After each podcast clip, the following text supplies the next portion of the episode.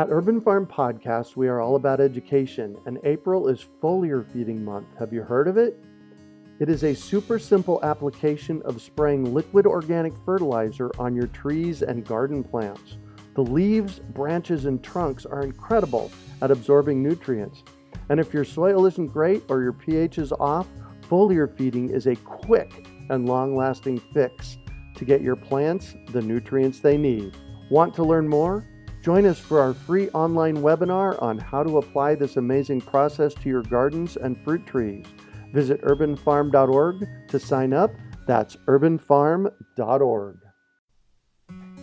Do you want to save money at the grocery store? Eat more organic, whole foods? Cultivate food security and feel more connected to the earth?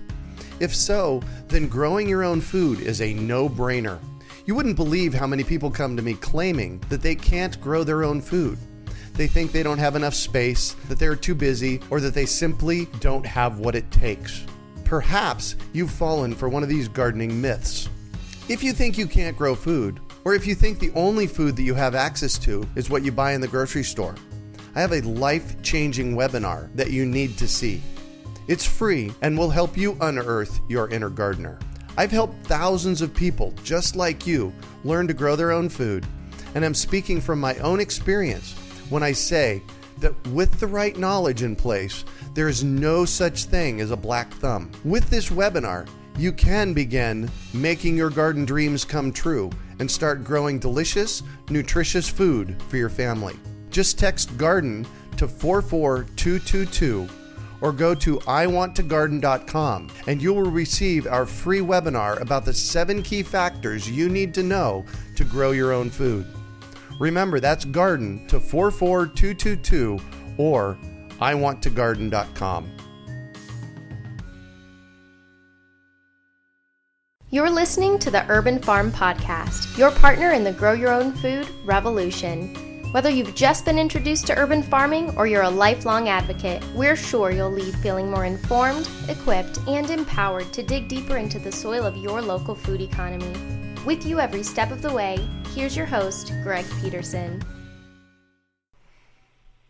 Today on the Urban Farm Podcast, we have Elena Ortiz of Phoenix College to talk about her experience with nature education for adults. Elena has been teaching with Phoenix College Biosciences Department in the Maricopa County Community College System for 11 years. She has taught environmental biology and general biology for majors. Her newest class is Plants and Society, a basic botany course for non majors. As part of teaching this class, she brings her personal interest for gardening into the classroom. She says the garden is a great place to introduce or reintroduce students to nature and ecology. Elena has a PhD in plant biology from Arizona State University, a Master of Science in Biology from the University of Puerto Rico, and a Bachelor of Arts in Biology from the University of California in Santa Cruz. Her interests in ecology and gardening were both heavily influenced by her maternal grandfather, who was a family doctor and gentleman farmer in Puerto Rico who retired on his farm. As a young girl, she would follow him around as he would spend the day working on projects in his garden and orchid collection or his farm. She credits him for most of the knowledge of natural history of Puerto Rico that she still remembers today. Welcome to the show today, Elena. Hi, Greg. Thanks for being here. So, I shared a bit about you. Can you fill in the blanks for us and share more about the path you took to get where you are now? Sure. Yeah. I um have always really enjoyed being outside and and um like I said I used to spend lots of time with my grandfather out on the farm and followed that interest in school. I, I liked biology. I, I considered being an environmental lawyer or something like that. I just kept following my interests, I guess. So uh, in college, I studied biology and um, a little bit of chemistry. Uh, kind of veered a little bit towards that, and then veered back to being outside chemists spend a lot of time indoors, so that was not interesting to me. and Yeah. um yeah, and I just kept following following that interest and just spending time outdoors. Yeah. So you ended up with a bachelor's from uh, Santa Cruz. So, Yes. Yeah. So it's actually it's the University of California at Santa Cruz, and I was just there recently. That is an amazing place to grow food. It is. They did not have quite the same operation that they have now Mm-hmm. when I was there. Yeah. So, how did you get from Puerto Rico to Santa Cruz? I'm curious about that. Uh, it's just where I happened to pick to go to college, Yeah. I guess. Um, yeah, I, I I like their philosophy. There was there was no grades, which kind of appealed to me at the Oh, time. no yeah, kidding. Yeah, yeah, yeah, No kidding. yeah. Well, cool. And then, then you and I, I, I, I have a caveat for everybody. You and I went to school together at Arizona State University in the early, I guess they're calling it the aughts these days. In 2001, 2000, 2003, that's when we met and um, did some classes together. So Yeah.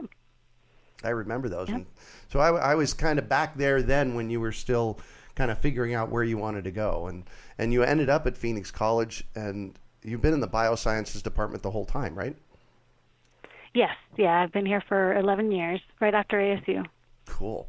And and you you brought all of that curiosity and all that education to play in in the biosciences department to talk really to connect people with the outdoors and the outdoor education. So tell me about your outdoor education program that you run there.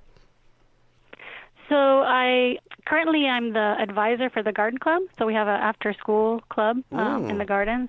I also um, the course I teach we spend um, most of the semester out in the garden. So the students each group of students in my class actually grows a, a small plot of food. Really? Um, Yeah, yeah, wow. yeah. They really get a kick out of that. No kidding. So what kind of difference does that make make for them? You know, I, uh, I guess my favorite is when a student comes back and says, "I didn't know you could grow this. I didn't know you could grow anything in Arizona," uh, or, you know, it's just so nice outside today. Right. Even when it's a hundred degrees out, they can say that in the garden. So Yeah, exactly. Exactly. I get a kick out of that. Yeah. I have this memory of you and I working together in the garden at uh, the farm at South Mountain Yeah. in 108 degrees in August.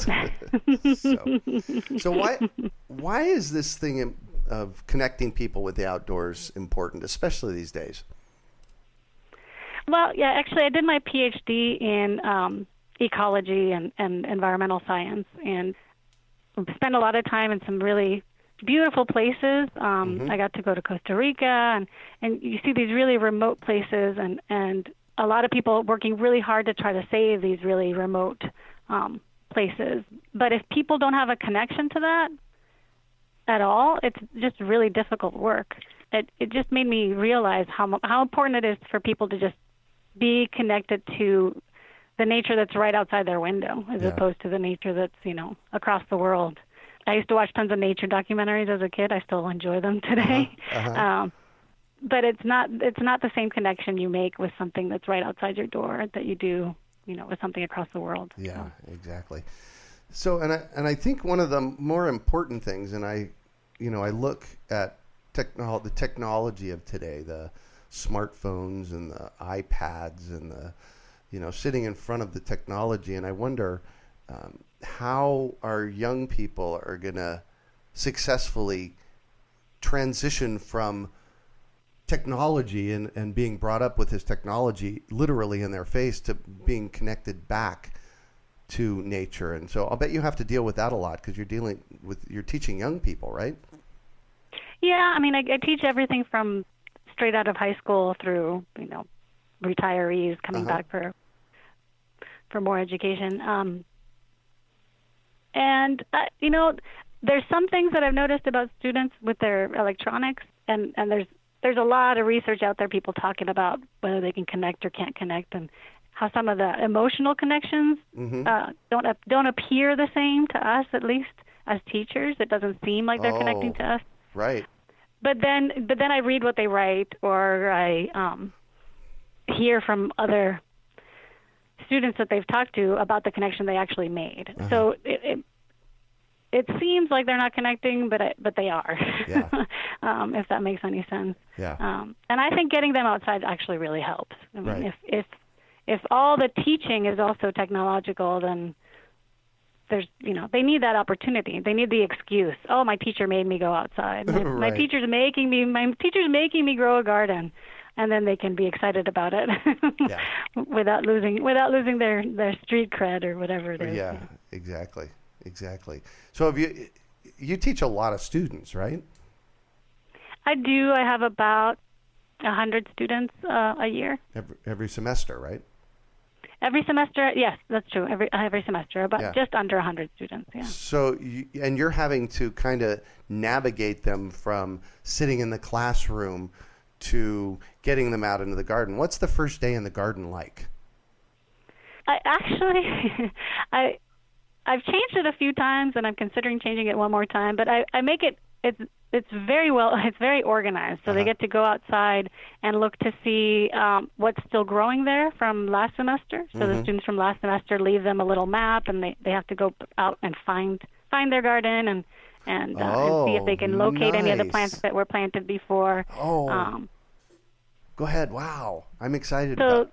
Yeah, go ahead. So they spend some time and they have to identify is this is this something to eat or is this a weed or what is this and Ah. um and then they they map out that little area and then um, decide how much space they have to plant or whether they need to do some weeding and and then they plant that same day. Oh, nice. So you're connecting one. one- And what I got so excited about a moment ago there is you're connecting one semester to the next. Mhm. Yeah, yeah. So And you'd be surprised. Some students take ownership right away. They're like, "Oh, now those are my carrots," and, and some students are like, "Oh no, those are the carrots from last semester." I'm like, but they're in your garden, so I have to Uh-huh. Remind them to to take ownership of them. Yeah. Well, that's that's a beautiful way of doing it because often in a school situation, uh, when they aren't connected from semester to semester like that, the you know the garden, you know you you lose the history. So really, what you're doing Yeah. is you're having your students share the history uh, of their time there with the next semester. Yes. Wow, how cool is that? So, Thanks. why do you do the education the way that you do it? Well, I guess like I was saying before, if if you're not connected to what's right outside your door, I mean, there's there's lots to see and do and and, and experience just outside. I, I a part of my doctorate, I worked with an urban ecology program.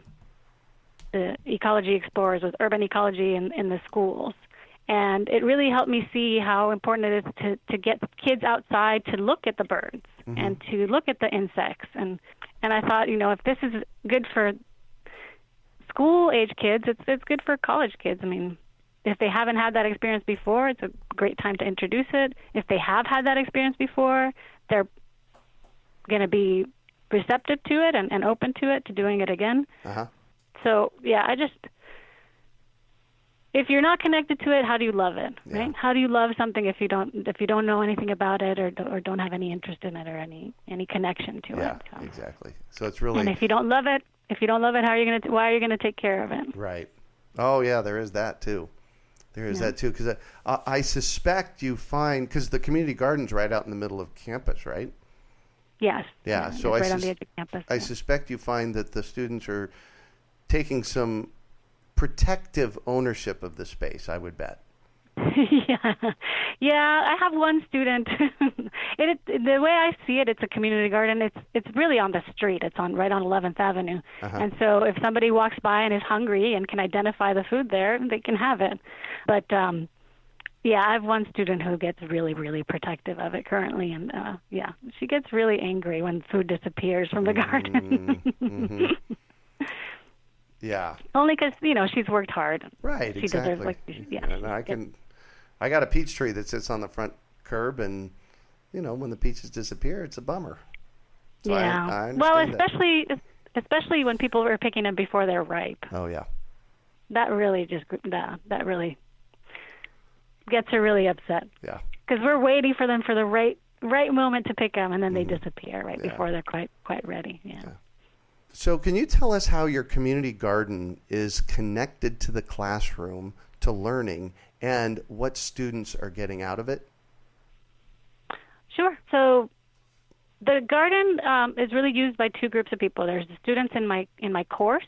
It's a general studies uh, science course. So you know all, all your people in multiple different majors have to take a science course. That's a, that's the science course I teach. And so we we cover basic biology, things like genetics and biochemistry, just the basics, basics of, of what everyone should know about biology. Um, and I feel like it really comes to life when they're in the garden. You Yeah. know, when we're talking about genetics, if they're growing peas, they get to see oh, those are the flowers. They look just like Mendel peas. Yes, those are Mendel peas. Yeah. Um, that, that's basically it. You know, when we talk about nutrition, we talk about all the different vitamins and where, Mm. yeah. So it, it brings the material to life, I think. The other part of the garden is also used for the garden club, which is any staff or community members or students who are interested in learning about gardening. They can come um, and plant and Uh-huh. grow and prepare the soil and all that. Um, so it, it connects so they can learn not just in the class, but students can learn even after they've left the class or before they've taken the class. Got it. They can come learn about the garden as well. Exactly. And how do you integrate a class into the garden space and the garden club? Do they both have their own spaces? They do. They both have each their own spaces. Yeah. And Yep. and that seems to work. That seems to work. Yeah. And the garden club also helps uh, in between semesters. Oh, right. Yeah, to help maintain some of the, the gardens before before the semester starts. Yeah. Yeah. Now I know that there's a greenhouse that sits on the space. It's got to be what 10 by 20. Yeah. Yep. Do you use that? We do. We use it um, quite a bit. We have some tropical plants in there. Um, we grow seedlings. We get stuff started for Mm-hmm. the garden. Um, there's some interesting collections. Students will bring plants that they find that Oh, they find interesting. So Oh, yeah. Cool. Cool. So when did you start the garden?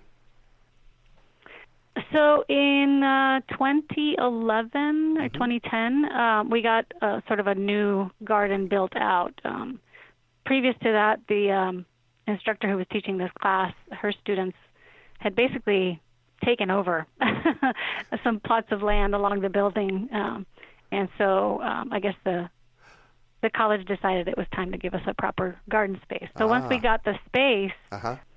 uh, I knew that the course wouldn't be using all of it, and I All right. set out. I set out the call. I said, if I open a club, will, will people show up? And I had a good handful of people who really got into it. I mean, summertime came and they wanted to keep meeting. Are we meeting in the summer, Dr. Ortiz? Um, I wasn't planning on it, but if you, if you guys want to meet, I guess we'll meet in the summer Yeah. too.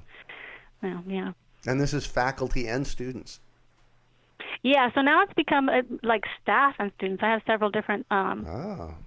just people who work on campus. Yeah. Um, who come by and, and um, work in the garden as well. Nice, nice. What's the value? So I have an, a garden at the house here, and you know I work in the garden alone. Um, you have a community garden. Tell us about the value of that, of working in, in it in community. Well, I can tell you the space I've got, I would not be able to maintain by myself. The way we Mm. we're maintaining it, they these students, the energy that they bring, is is huge. Mean, that there's no way that, that this would keep going without the energy that they bring and knowledge. So some of the uh, oh yeah, community members and staff members and, and other people who come into the garden bring knowledge. Some of the students bring knowledge. We're just constantly sharing with each other um, resources. Oh, you know, they'll tell me, oh, I found a new uh, nursery down the street, or they'll they'll just bring in all kinds of resources that that I, by myself it wouldn't happen. yeah, yeah. So can you tell us how this project is received each semester?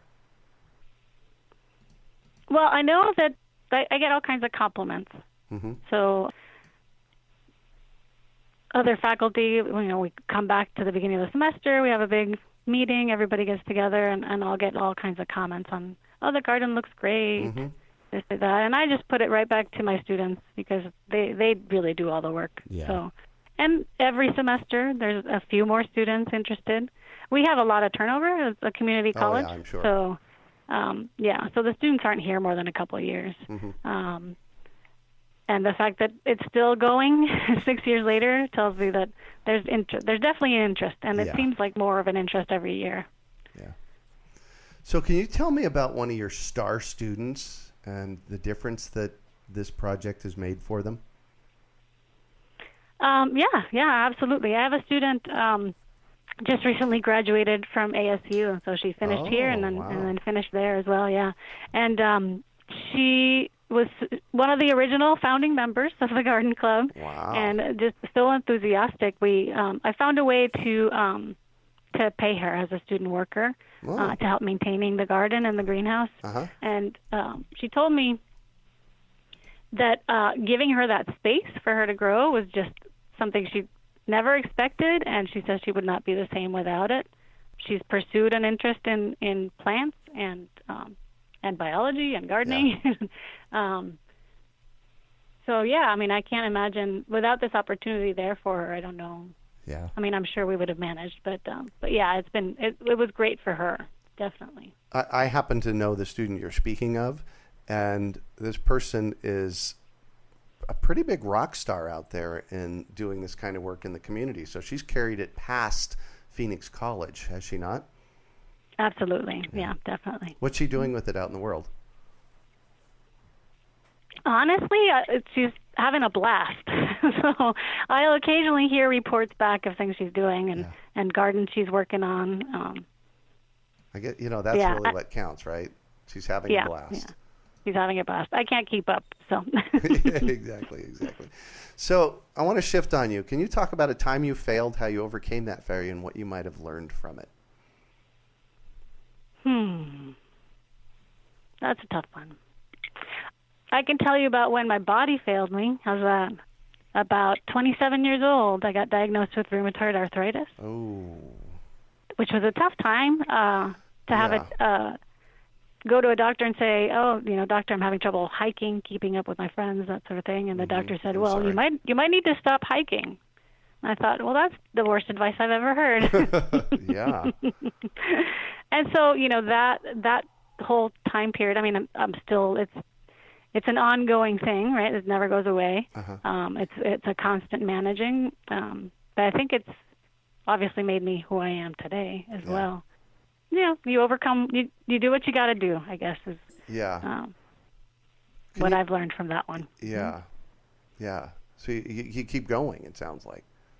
right yeah you just keep going you find find ways to manage it you find ways to keep up your spirits and and um yeah find find ways to manage it for sure Cool. What do you consider your biggest success?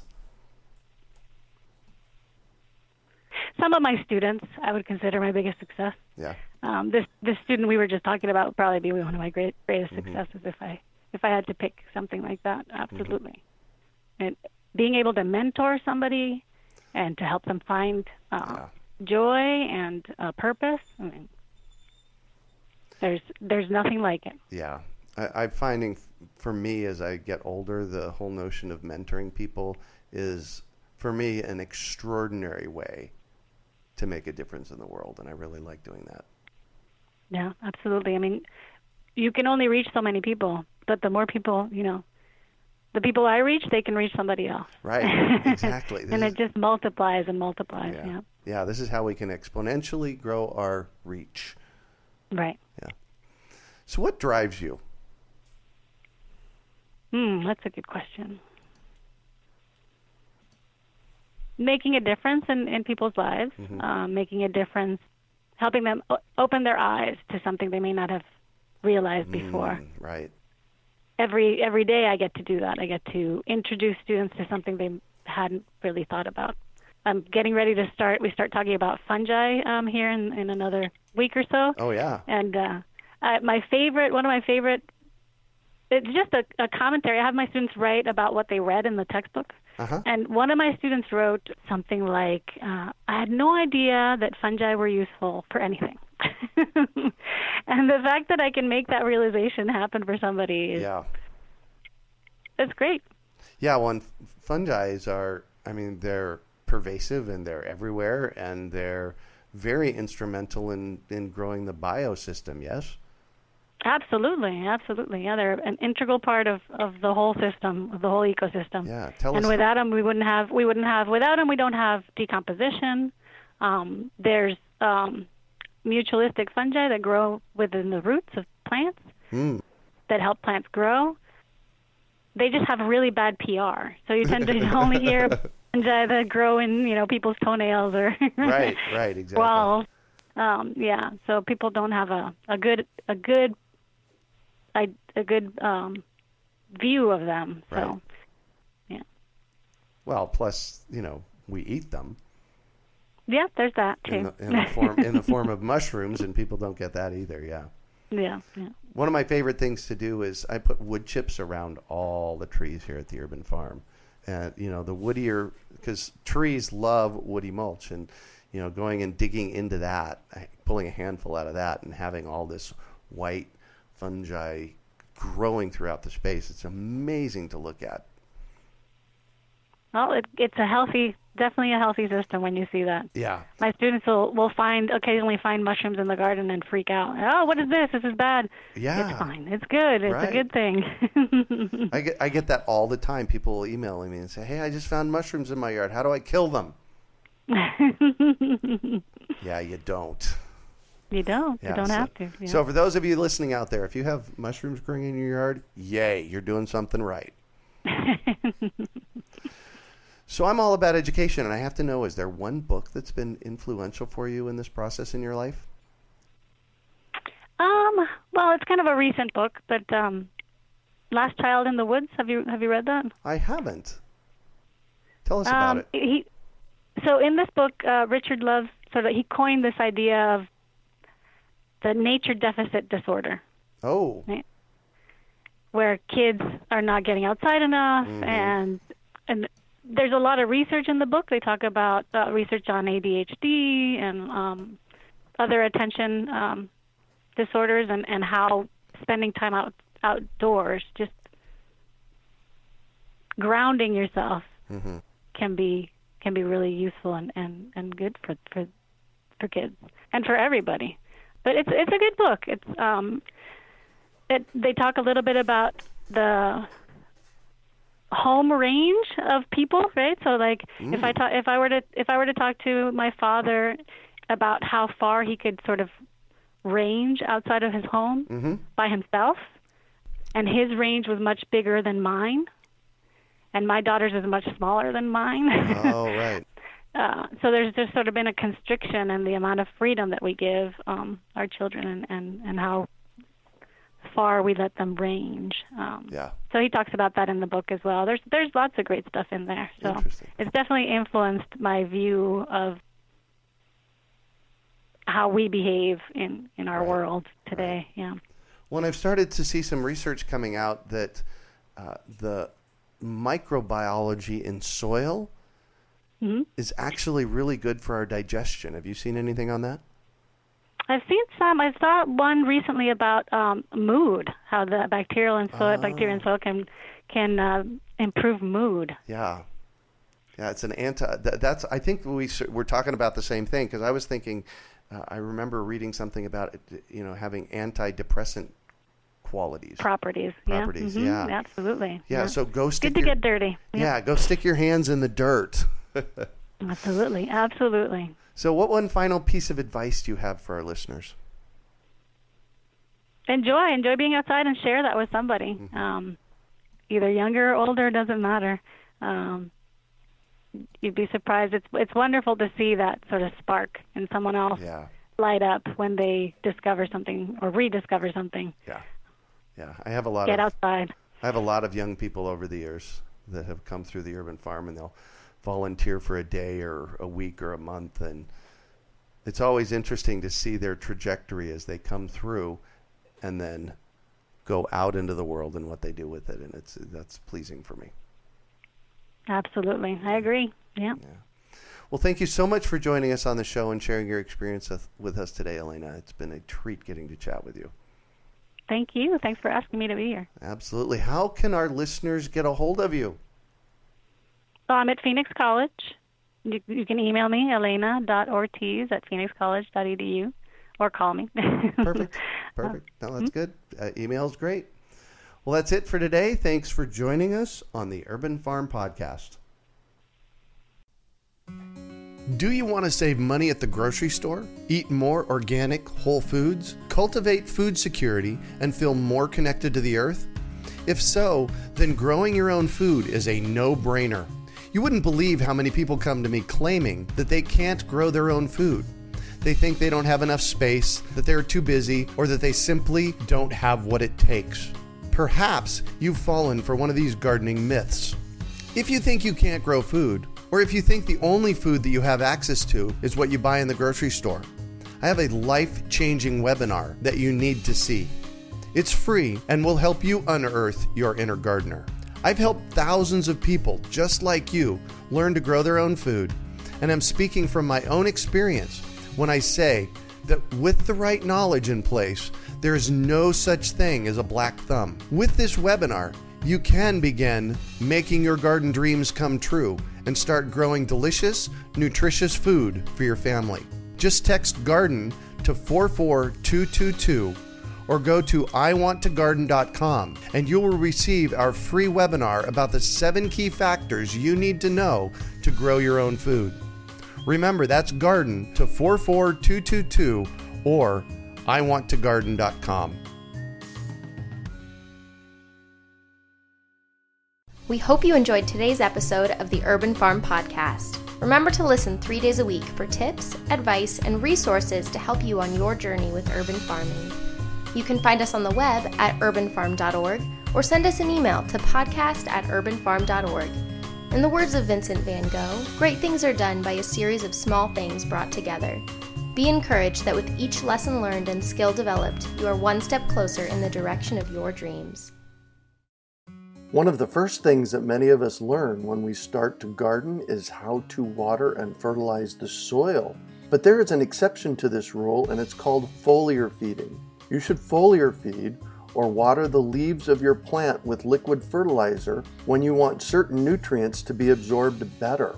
Not only are the leaves great at uptaking liquid fertilizer, if your soil isn't very good or your pH is off, foliar feeding can help your veggies and fruit trees quickly get the nutrients they need to thrive. If you're ready to start foliar feeding for maximum growth, yields, and quality, head on over to urbanfarm.org forward slash feed the leaves to see our selection of foliar feeding products. That's urbanfarm.org forward slash feed the leaves.